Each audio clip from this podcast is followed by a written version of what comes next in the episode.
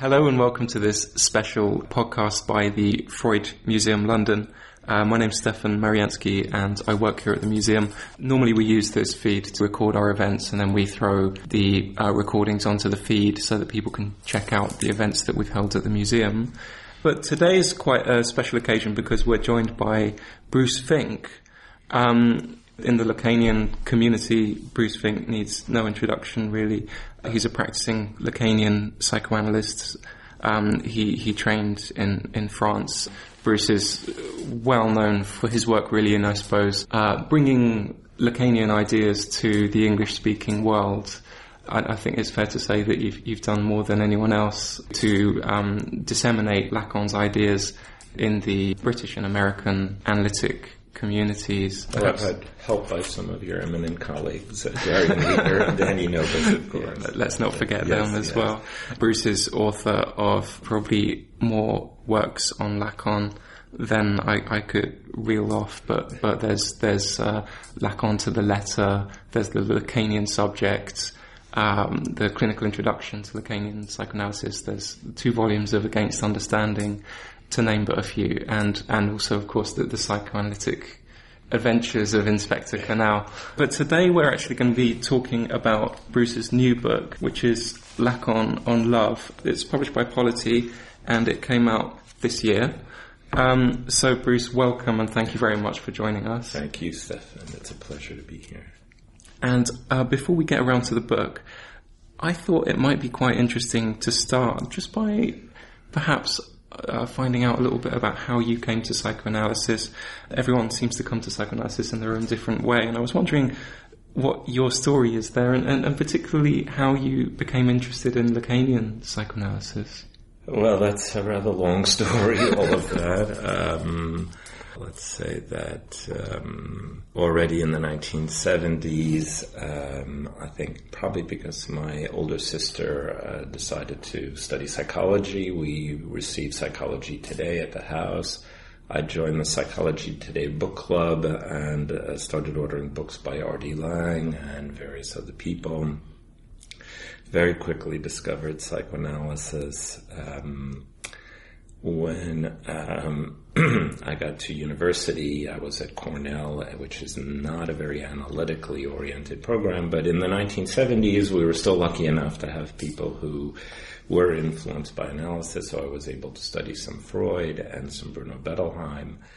And I was very disappointed with the rest of the psychology uh, curriculum there. I never majored in psychology in, in America, and um, um, I uh, eventually heard about Lacan through some friends who were studying Anti-Oedipus by Deleuze and Guattari, and um, also I was reading a lot of work in the critical theory field, Adorno and Horkheimer, and there's a lot of references to Freud there, and um, not to Lacan, but uh, somehow just I came across him quite a bit in my reading at that time. And I had a friend who was rather a fanatic about Lacan already. uh, must have been around 1980. I sat in on a class at Cornell that was taught by a friend of mine, Richard Klein, who's he's a friend of mine now anyway, um, who uh, edited a journal called Diacritics, and uh, he had studied with Derrida in um, in Paris, and he had actually been at the John Hopkins conference where Lacan gave that uh, unpronounceable uh, talk on otherness as an inmixing, uh, or whatever, something as an inmixing of otherness and so. And um, uh, so he was familiar with Lacan, and that was the first real sort of structured work that I did on Lacan, and. Um, I decided it was uh, intriguing, even if I did, certainly couldn't have said that I understood much at that time the only thing available in English was um, the little, the old selection of the Écrits and um, Seminar 11. But it was intriguing enough to me that I went and spoke with the only Lacanian in, in the United States at the time, Stuart Schneiderman, who was living in New York, who had done his analysis with um, with Lacan. And he encouraged me to stay in New York and study with him. And I said, mm, I, I, don't speak French yet, and I think most of Lacan's work is in French. Um, I think maybe I should go over there. And um, so, uh, you know, that's the short story in how how I wound up uh, getting interested in Lacan. And I went over uh, not exactly on a lark, but I thought, oh, maybe I'll stay a year, and ended up staying seven years. you know, so.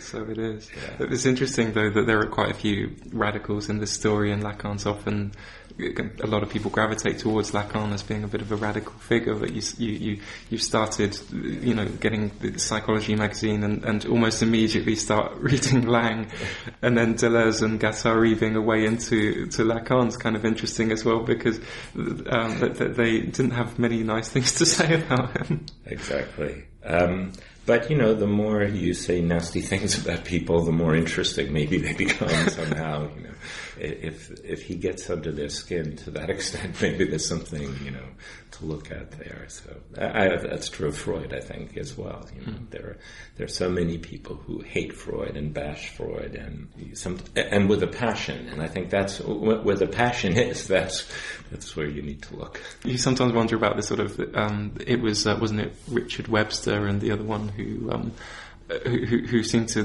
have dedicated their whole careers to, to, to, debunking Freud. And you've got to ask yourself, what sort of person is going to really kind of singularly pursue that vision? What's at stake there? It seems to be a way that a lot of people arrive at psychoanalysis is through the critics. Of course, yeah. Um, I, I, wanted to come around to, to Lacan on love. Um, I think that this was just um, quite typical of, of your books in that it's just so readable. It's it's it's it really jumps off the page. And one of the great pleasures I think of reading the book was that even though in a sense there are these kind of usual suspects like like Shakespeare and the Bible and you know let, us talk about um, Jane Austen but as well as, as, as Shakespeare and so on we've got Diana Ross and Joni Mitchell and right. Tina Turner right Shakespeare's reference uh, Shakespeare's Freud's references were often more opera and that sort of thing but I'm not really much of an opera buff and so you know I grew up with rock and roll and uh, folk songs and you know jazz and so on so that's I, I, sort of take my uh, my Bard references from them. you, you still manage to get Wagner in. I I guess I forget about that one. what really comes through from that, as as well as not to mention some really interesting clinical um, insights, is that it must have been quite an enjoyable book to write. It was, uh, although the prehistory of it was rather complicated because um, I had been wanting to write a book on love for some time and I'd been reading a lot of literature, you know, going back to Ovid, but also um, a lot of French literature from the 15th, 16th, 17th, 18th centuries and so on, and reading a lot about the courtly love tradition and so on. I could never figure out how to write a, a book on love. Love just seems to me to be such an enormous topic. It embraces so many things. And um, there's so much controversy about, well, what is real love? What is true love? Um, oh, that's not really love. This is really love. Um, and uh, there's the philosophical tradition, the theological tradition. So in the end, I ended up uh, writing novels, uh, novelistic stories about love. Uh, most of the stuff that I've done in the Inspector Canal stories were in lieu of writing a book on love, which I was planning. I kept writing new tables of contents over and over again, sketching out early chapters, and could never figure out a way to somehow bring it together. Mm-hmm. Uh, then um, I started working on this idea of talking about love in the symbolic, the imaginary, and the real, and was teaching quite a bit of Freud's early papers on love and so and narcissism and some. It's you know I can't say that it's the most coherent of my books, but a lot of them are a bit of bric-a-brac, uh, you know, um, the Lacanian subject as well. It's this topic, I gave a lecture here, then another topic and another. I try to bring it all together and make it into sort of a, uh, a coherent narrative, but, um, this one as well, you know, it's about Freud for a couple of chapters, and it's about Lacan, then it's about Freud again, then it's about Lacan. Um, Plato, you know, sort of has usurped a lot of the room in the book, and then I couldn't figure out how to bring in some of the literary discussions and the discussions of all the different terms that that, that gravitate around love. Mm-hmm. So I just turned these things into separate um, chapters, and I hope it works for the reader. Uh, so there's just so much in the book. You, you're exploring all kinds of different avenues of, of what love might be. And you say very clearly towards the start that, that there's no singular theory of love in, in Lacan's work. But one thing that perhaps comes through quite interestingly at the, at the beginning of the book is that love is often so so romanticized, and we'll come to courtly love a little bit later. Mm-hmm. Um, but it, it, it, it, comes through um, as a bit of a minefield towards the start of the book. We've got dissatisfactions, impossibilities, mm-hmm. debasement, mm-hmm. jealousy, lack. There's the too much and the the not enough. So so I suppose as an overall question is sort of do you believe in a thing called love? Oh, certainly, certainly, and. Um, you know, in my own experience, romantic love has played an important role in my life. I think that's um, the kind of thing that many of us um, are looking for, striving for. Um, um, mourn its loss when it seems to disappear um, or when it doesn't work out. Um, and uh, and yet at the same time, I think um, over time, I've come to realize the um, the problematic nature, in some ways, of romantic love, the degree to which it involves narcissism. For the, very often, we're, looking for someone who we think of as a twin soul, or someone who is just like us, our soulmate. Um, and you hear that a lot in literature, you hear that a lot in uh, songs, poetry, and so on. And um, so, as wonderfully exciting as it is, and um, uh, and as crazy as it can make us at times, you know, the more I've read Freud and the more I've read Lacan on the imaginary, the more I realize that, and even Stendhal, you know, with the first crystallization, I realized, wow, you know, there's some, there's a kind of insanity, I think, involved in romantic love. Mm-hmm. And it seems um, that it's largely cultural and we put a huge emphasis on it. Well, especially in American culture. I'm not sure to what degree in uh, British culture, but oh, we do. I think so too. Uh, we just don't, don't talk about it. Yeah, right. um, so, you know, I guess I've come to see that, you know, it's not the only facet of love, and it's one that we tend to put a huge amount of emphasis on. And I've seen cases again and again in my own family and people around me and my patients of a kind of inability to find anything other in love than that sort of falling in love, the romantic, um, uh, passionate, most passionate aspect of love. And um, that things begin to fall apart when it comes down to love is giving what you don't have. Mm-hmm. And um, so the, a more symbolic component or it'd be great to, to come back to some of those ideas about the things that, that Lacan takes from, particularly from the symposium. Mm-hmm. Um, I wonder if before we do that, because because uh, the, the book is many things. So one of the things that you do is is trace out a certain history of love, or, or, or one of many possible histories of love. And you, you point out that the idea of this kind of insistence on a kind of symmetry in, in love relations of a soulmate is quite a modern phenomenon that, that nowadays love might be more situated in the imaginary. Well, in Greek times, you already do have with um, uh, Aristophanes' myth of the right that we were originally spherical beings split in half, and so we're looking for the other half. There, there's a kind of symmetry, obviously, but it's true that um, that sort of symmetry is perhaps more more yeah um, connected to our own times than yeah. It was um, it, the idea really that for the Greeks, for the ancient Greeks, it was something really different. And you talk about that in Greece, it, rather than this sort of the idea of a, a, kind of symmetrical soulmate, there would quite often be pairings involving a, a lover and a beloved. Mm-hmm. These quite set positions. And uh, I wonder if you could say something about how ideas about love have developed through the ages. Oh, that's a big task. um, well, I think um, I'll just follow your lead because I think that's a good way of um, of looking at it. Biblical times, I'm not sure what I would. Uh, uh, say about that, but at least in Greek times already, as you said, there's a kind of um, uh, absolute heterogeneity, uh, geneity between these two positions of the lover and the beloved. Um, and um, and Socrates, in fact, uh, claims to be able to always tell uh, who's in love with whom and mm-hmm. which one is the lover mm-hmm. and which one is the beloved, and um, and so there wasn't expected to be this kind of absolute symmetry or harmony um, that the beloved was also supposed to be the lover of the of the lover.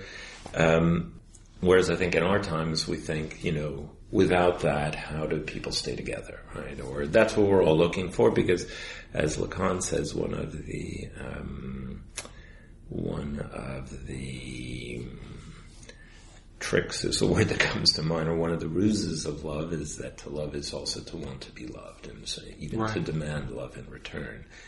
Well, that wasn't always so true. I think um, uh, in a lot of periods, um, it was quite well accepted that um, someone would be simply the object of somebody else's love, and there wasn't a big demand that um, uh, that person be loved in return. And um, there was there is a curious thing in the Greek situation whereby it was expected you would be the beloved uh, when you were 15, 16, 17, 18, and that as an older man you would become the lover of boys back at that. So there was an idea that somehow you you made a transition from one position to the other, but not necessarily that. Um, uh, that that existed in one and the same relationship time. And the only example that we see, which Lacan plays on quite a bit in what he calls the metaphor of love, right, is when you have um, a Greek beloved, Patroclus, who then suddenly becomes the lover. But of course, his lover is already dead at that point. So there's something a bit curious about that too. So there's there's no symmetry there. There's no um, then uh, in later traditions, um, it's hard to say. In Ovid, you have a bit, uh, you know, if there's a metaphor there of the hunter and the hunted.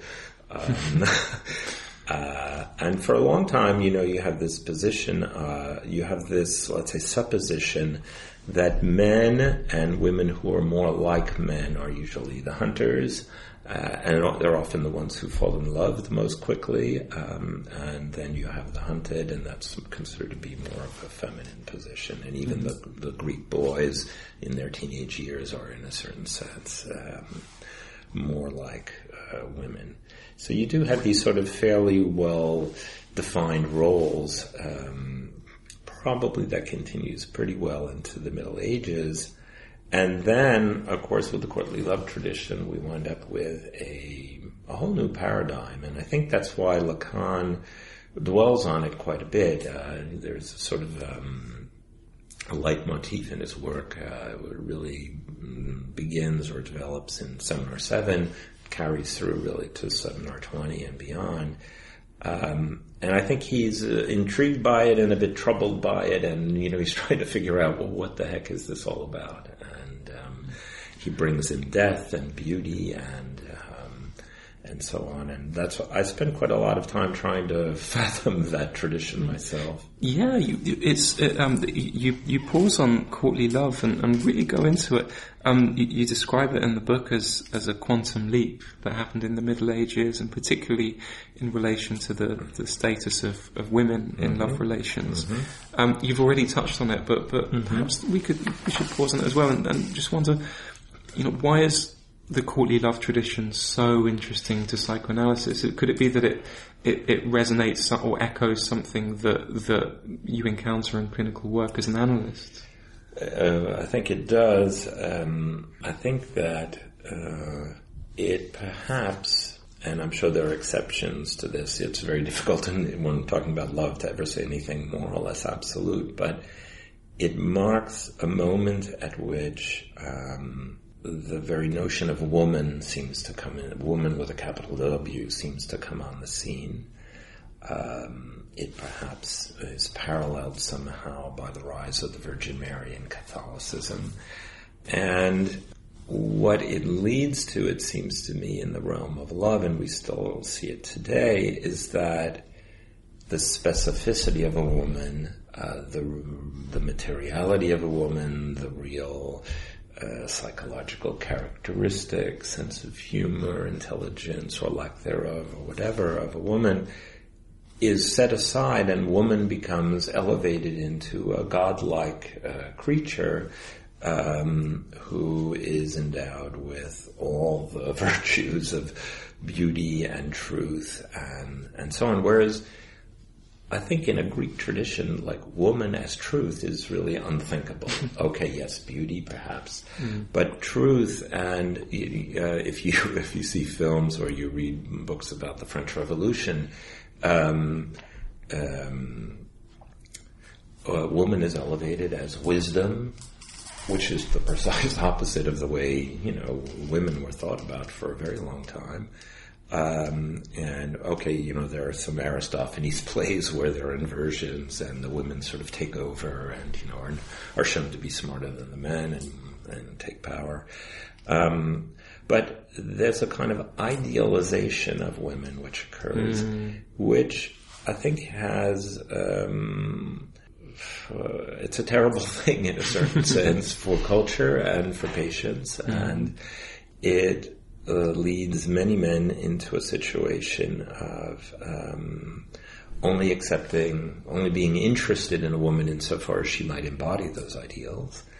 Uh, and having found a woman who embodies those ideals, then finding her untouchable in a certain sense or unapproachable.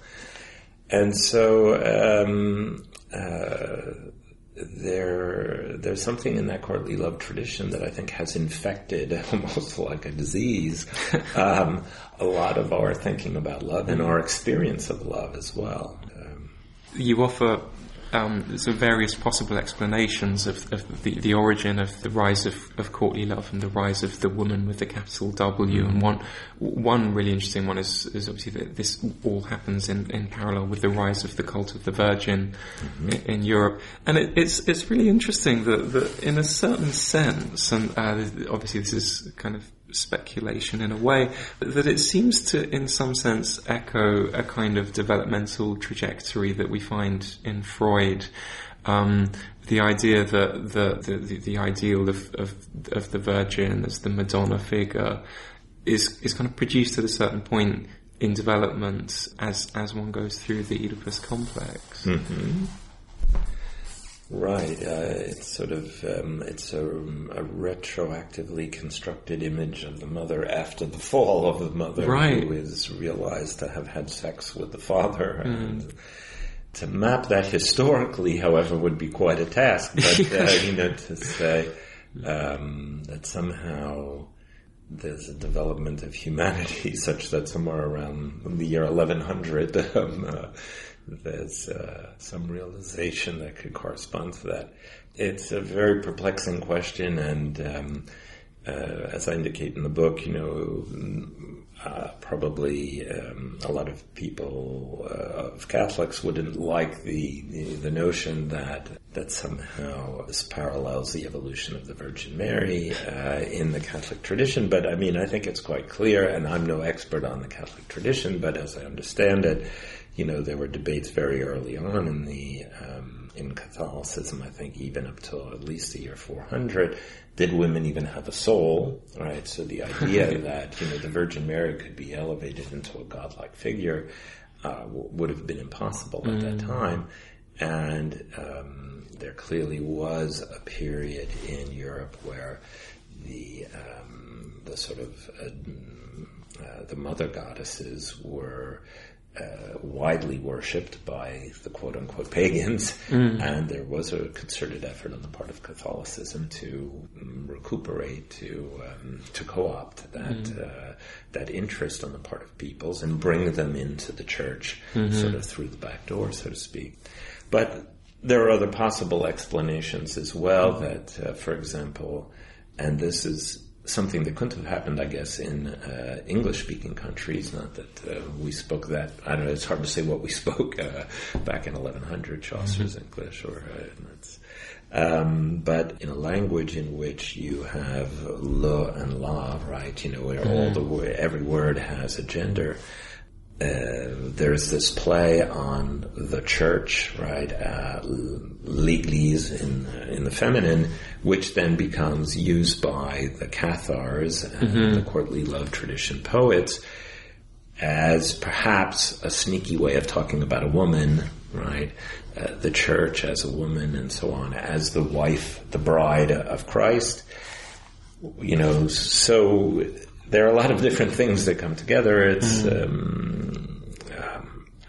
and uh, maybe maybe one explanation isn't enough. Maybe you need several things to have come together to create this sort of the situation. But mm. um, in any case, I think the effects of it are still with us, and uh, as analysts, we you know we still grapple with that mm. uh, quite a bit. And you talk about the um, uh, just before we turn to the, the symposium, mm-hmm. um, you, you, talk about the, the, what Lacan calls the problem of love, perhaps related to this kind of um, of splitting of, of, of, women into two different categories, which is some, a kind of very frequent clinical phenomenon in men.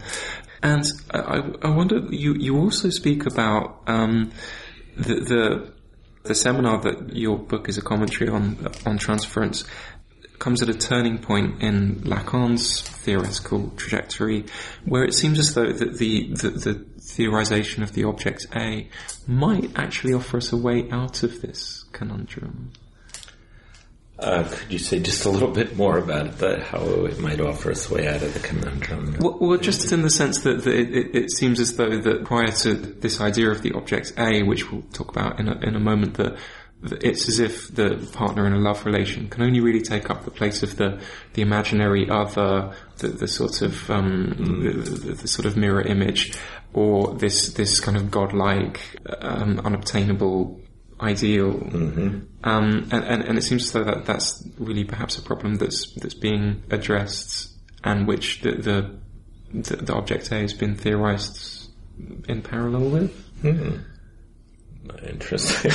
Interesting. That's a very polite way of saying no, no, no, no, no, no. I think it's something to develop into, uh, you know, into a whole thesis. Um, uh, I never thought of it, I guess, as a um, as a way out of the let's say uh, imaginary and symbolic conundrums, right? Um, positions that people feel forced into by uh, the romantic love coming toward them from another person do I then identify with the ideals? Um, uh, with the ideal, do I try to become like the other person wants me to be?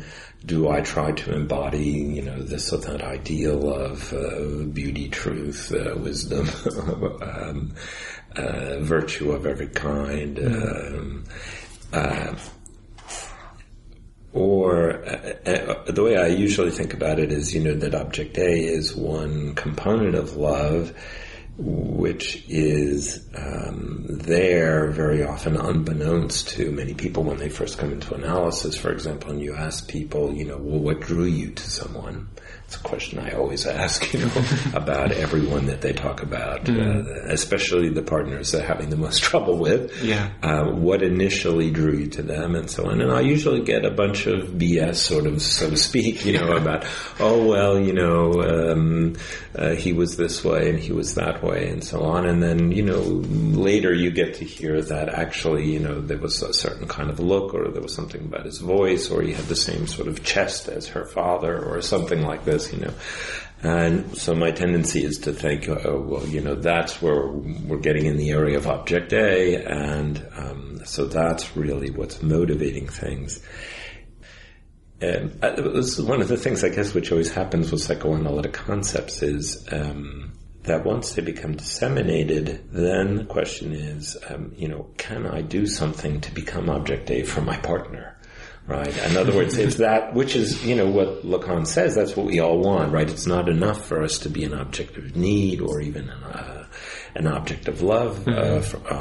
uh, from our partner, but we want to be the cause of our partner's desire. So once we formulate that, then um, we may begin to think, well, let's see, what do, we, what do I have to do in order to become the cause of my partner's desire? And um, then what does it mean to perhaps try to um, identify with that cause, right? Or to make oneself into that cause somehow. Mm-hmm. Uh, that's something I have to admit I've never really given in much thought to, but mm-hmm. um, it certainly provides a different uh, position. It's connected to um, perhaps the hysterics position, right, to, to want to be, to embody the cause of the other's desire. One of the traps, I think, as Lacan sees it, for the hysteric is to identify not with the cause, but rather with the um, all the ideals and to uh, he in fact i think uh, seems to believe that uh, frigidity is often a result of that kind of identification with the ideals whereas to identify with the object which is something which is not politically correct at all in our times, mm. um, because you know to be the real object that causes you know the other person's desire mm. somehow doesn't usually fit in with um, uh, most PC notions. Um, not to mention the law. not to mention the law at times, right? But uh, I guess uh, we could imagine that it could be taken on, um, you know, Lacan, some of Lacan's later notions in the 70s with um, the partner as the symptom uh, of a man and so on, certainly go in that direction. I wonder if we could turn to the symposium mm-hmm. because I, I, I suppose um, the idea of the object A um, doesn't tell us very much until we've had a look at the symposium as well. And uh, one thing that, that was really interesting about your book is that you give an overview of, of Lacan's approach to reading literary texts. So I was wondering if you could say something about that and also perhaps how it differs from other ways of interpreting texts. Uh, sure. Well, um, it's certainly a complicated question, and I think what we're most familiar with um, from Lacan regarding the reading of literary texts is the, the Purloined Letter by Edgar Allan Poe and his reading of that text, which is a very unconventional reading, I think, already, which attempts in a rather a structuralist vein, um, similar to what uh, Claude Levi-Strauss did, um, with, I think it's called The Cats or Les Chats de Baudelaire. Um, um, uh, a kind of structural analysis of uh, triangular situation of scenes within the, the short story, the Purloined Poe, and coming up with essentially a repetition of three scenes with three different positions, with characters changing positions in the course of each scene. And what Lacan is doing there is not um, attempting to somehow find the truth of the author's intention, right. but to look at a structure which is somehow making Poe write the story in this particular way, unbeknownst to himself. And I think um, so. The idea of, of, a conscious intentionality, right? What does the author want to convey by a story, or what kind of impact does he want to have on us? is cast aside in favor of what's driving the author, what is it that he's doing that he can't help himself uh, but do. He he has to do it, and um, uh, and how is that useful to us in psychoanalysis then? Insofar as we find the same kind of repetition of scenes, perhaps in our analysands, something something driving them. So it's a use, some people would say an abuse of literature uh, to try to um, be, uh, Lacan attempts to use literature as a springboard for his own thought. Uh, even when he reads Claudel later in Seminar 8, and I profess that I have very little grasp of Claudel's work and of even what Lacan is exactly trying to say about tragedy. Lacan is fascinated with tragedy and uh, for quite a long period in his work, especially in seminar seven and eight. Um, and uh, talks about Racine in different places and Corneille, and um, uh, partly that has to do with maybe mentalities. I'm getting off the topic, I realize, uh, but. Uh, um, but literature is obviously very important to him, and again, not in the sense of sort of like fully laying out what uh, what a story is mm-hmm. about and what the the author's even secret intention was, but rather to to look at what is making the author write a story in a certain way, uh, even though that's not necessarily what he intended to do. And it's interesting that that also brings perhaps as, as, a hint about how we ought to be reading Lacan himself, because a, a reproach against Lacan that we hear a lot in the English-speaking world is, well, why doesn't he just say what he means? Why isn't there a coherent mm-hmm. Lacanianism? Uh, surely this guy must be just, just, just, crackers because because he never really says what he means. He t- speaks in riddles, and his his work from beginning to end doesn't really cohere and hang together. Uh, yeah, um, and a lot of things could be said about Lacan and about uh, what uh, drove him to write in the way that he did, and um, some of them are rather superficial, and some of them are perhaps uh, profound, and some of them are uh, not very um, complimentary to Lacan, and uh, some of them could be. Uh, if you if you want to go into that, we could talk about that to some degree, or well, perhaps we, we, I think that could be a whole other conversation. Actually, but yes, but we could talk to uh, a bit more about his reading of uh, of Plato, and I think um, what's astonishing about Lacan, first of all, is that you know sometimes uh, reading psychoanalytic authors' works, I get the impression that they have encountered um, an author and they think that they can use it in a, uh, the author's work in a certain way because they have that sort of theory in the back of their own minds and somehow it resonates with the author's work and uh, they go sort of straight for that and try to illustrate the idea they already had in the mm-hmm. back of their own mm-hmm. minds using the, the literary work. Lacan's approach seems quite different, and what's striking is that Lacan obviously had been reading Plato ever since he was in high school, you know, uh, the, the, the private high school that he went to, and um, and so Plato has been in the the background for him for many many moons. so this is not like he suddenly came across the symposium and said, "Hmm, I think I'll talk about that this you know uh, this year," uh, and. Um, and he's very familiar with a lot of Plato's dialogues, and um, and Kojève, uh, his teacher about Hegel, also obviously was incredibly uh, familiar with Plato. And uh, Lacan even mentions in the seminar at some point, yeah, he just turned out, you know, several hundred pages on a, a Platonic dialogue. Not not Lacan, but uh, Kojève. And um, there's a funny incident where Lacan, while he's thinking of working on the symposium, goes to visit Kojève and they have dinner together and they're talking and Lacan says, by the way, I'm teaching this symposium this year and Kojève says, just as he's sort of ushering out of the, him out of the apartment on the way out there, he's, you'll never understand anything about the symposium if you don't understand why Aristophanes has the hiccups. right? And that, you know, so it's just sort of this beautiful one-liner which obviously intrigued Lacan to the point where he came up with a whole theory about why Aristophanes has uh, the hiccups and which leads to, um, I think, a profound reflection.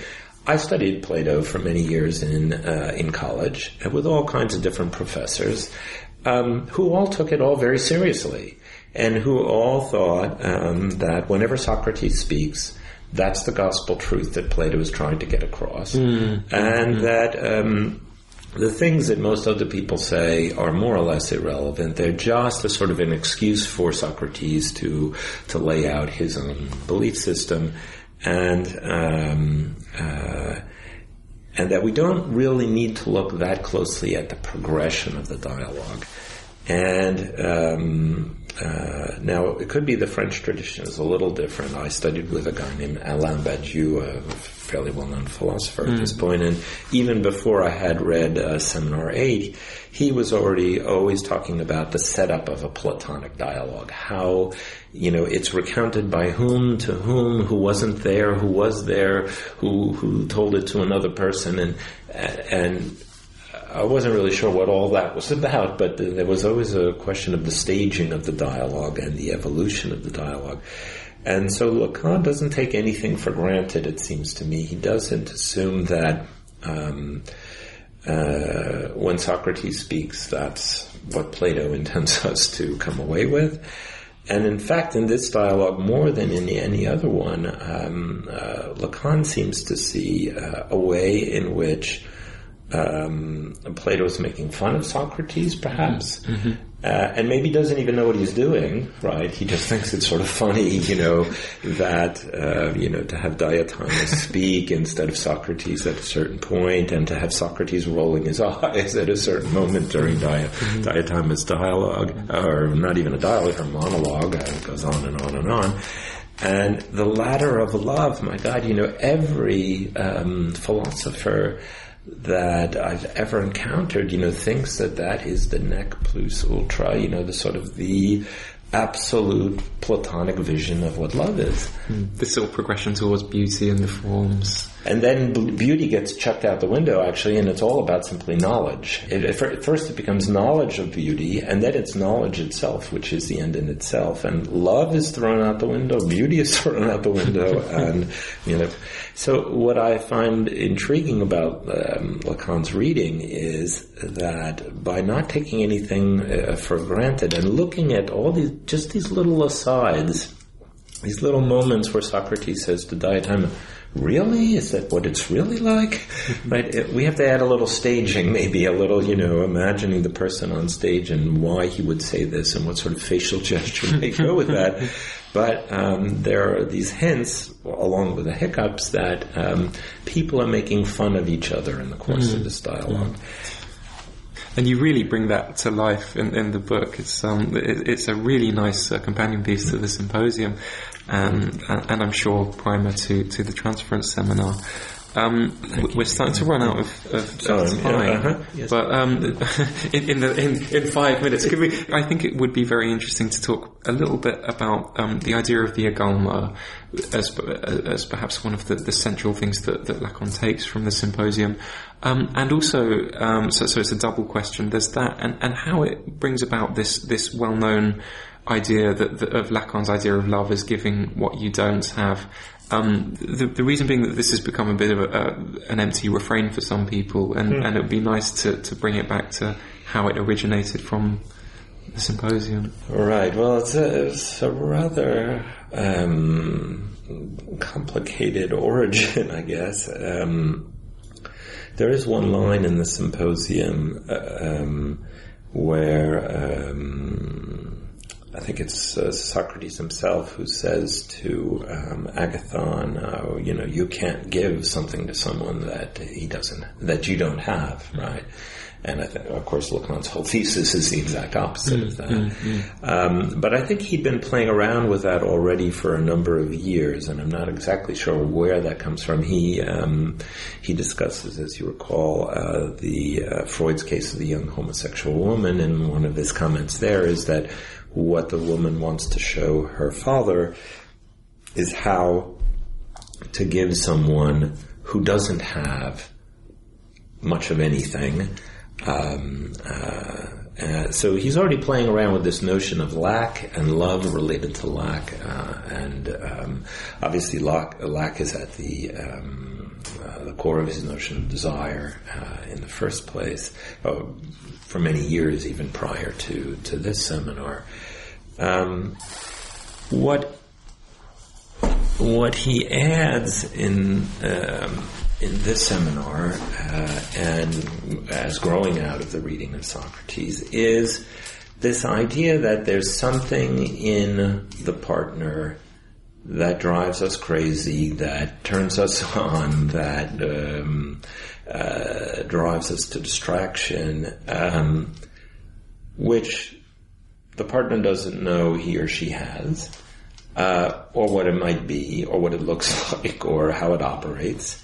Um, and um, and this grows right out of uh, what um, Alcibiades says about Socrates, right? That he's got these amazing things inside of him that no one sees. He's this ugly shell, right, but inside right. there's this treasure. There's this absolute, unbelievable, magical ornament, um, uh, prize, um, and um, and the word itself is related to the something the Trojan horse is called in Greek literature mm, in, mm. the in the uh, in the Iliad, and so Lacan sets about trying to ponder what this is, and he decides that there's a kind of structural analogy between what Alcibiades says about Socrates and what the analysand often says about the analyst, that there's something that drives the analysand crazy about uh, the analyst, but we're not sure what it is. Um, and um,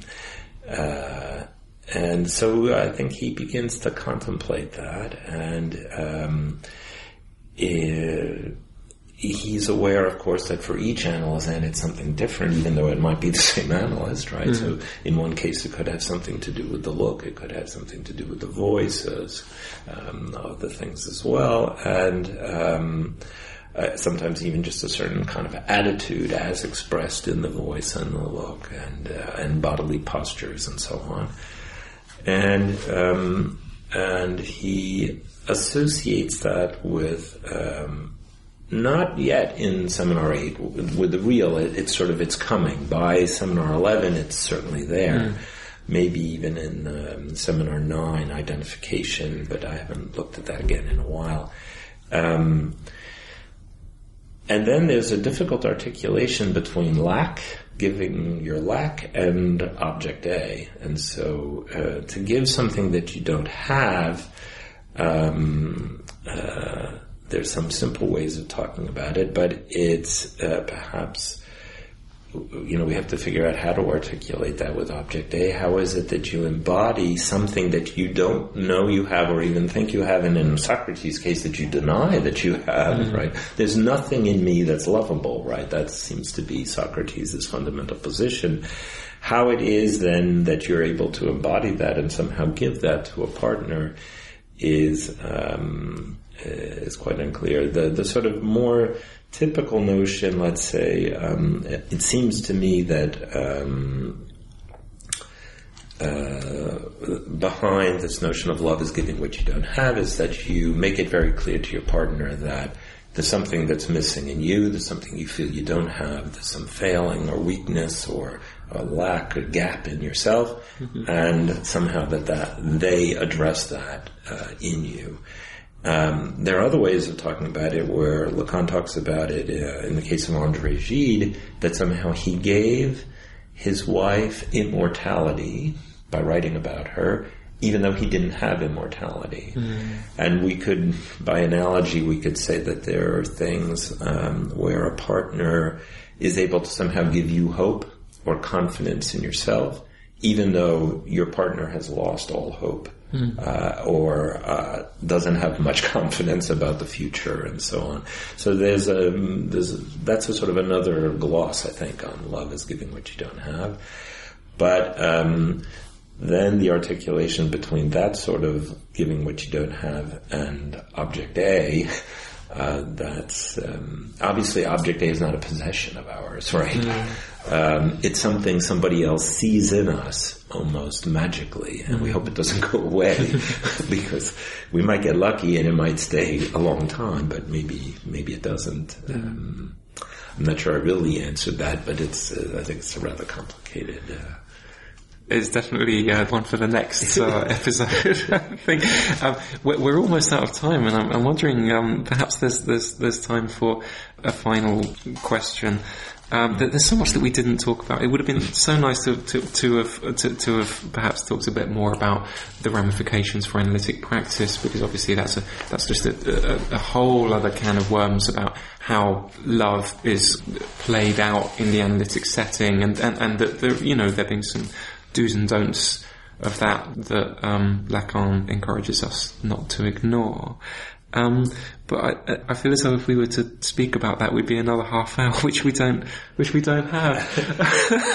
so let's do it. Oh, well, I would just say, you know, uh, that's what I'm going to talk about tomorrow. Fantastic. Uh, uh, quite a bit. Uh, love in the analytic setting. Terrific. Love as it enters. In, love and hate as they enter into transference and countertransference. But it, just I would just make one um, a little point, which is I think that um, I think Lacan points to a kind of danger for analysts of um, the analytic uh, position is one where the analyst is structurally put in the position of the lover and the analysand in the position of the beloved. And I think Lacan seems to be concerned that analysts not turn the tables um, and uh, want to play the position of the beloved. And I think that that is a real danger for analysts.